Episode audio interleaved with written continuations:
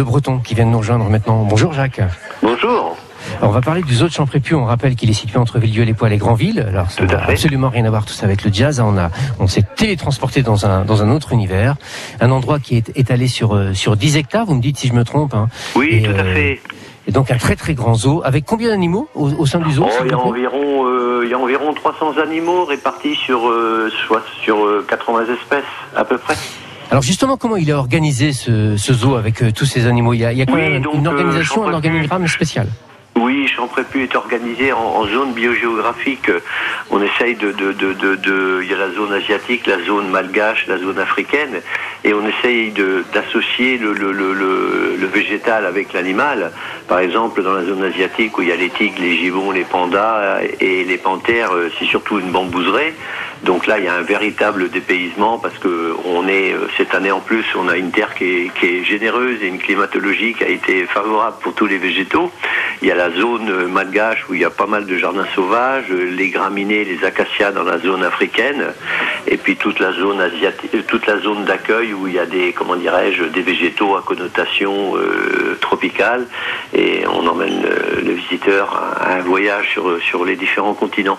Est-ce qu'il y a des animaux qui sont vraiment, euh, j'allais dire, euh, spécifiques aux zoo de Champrépu Euh, spécifique, oui, on a notre notre notre fameux Nono le manchot, avec euh, toute euh, sa bande de copains, mais euh, qui qui sont des drôles d'oiseaux parce que ce sont des oiseaux qui ne qui ne volent pas mais qui nagent. Mm. et qui sont on a on a une trentaine d'individus et on peut les voir nager en vision subaquatique donc c'est vraiment sympa. Et puis bien sûr on a une on a les tigres de Sumatra qui sont très importants on a les girafes on a les panthères on a pas mal d'oiseaux on a pas mal de primates donc euh, il y a quand même une diversité animale importante et euh, une une balade vraiment sympa Ouais, c'est un, c'est un zoo familial par, euh, par définition, par excellence. Oui, oui, oui, par définition, c'est un, zo- un, un parc familial euh, où euh, il y a une, une trentaine de, de- de personnes euh, qui travaillent tout l'été quand même. Et, euh, et le, les modalités d'ouverture, j'ai envie de dire, avec cet été qui se termine, est-ce que là, il y a un rythme estival qui se prolonge encore un petit peu ou est-ce que les oui, oui, choses tout vont à fait. commencer Les à changer? modalités d'ouverture euh, sont les mêmes encore un, un- un bon moment. Le parc ouvre à 10 heures et il ferme à, à- à- les entrées ferment vers 17 heures. Donc euh, là aussi, il faut le, le pass sanitaire et, et demander, Oui. bien sûr. C'est Hein, Il n'y a pas de souci. Il y a un point, de, il y a pas mal d'abris euh, pour recevoir les visiteurs s'ils veulent emmener leur, euh, leur pique-nique. Euh, Le restaurant reste ouvert tous les midis.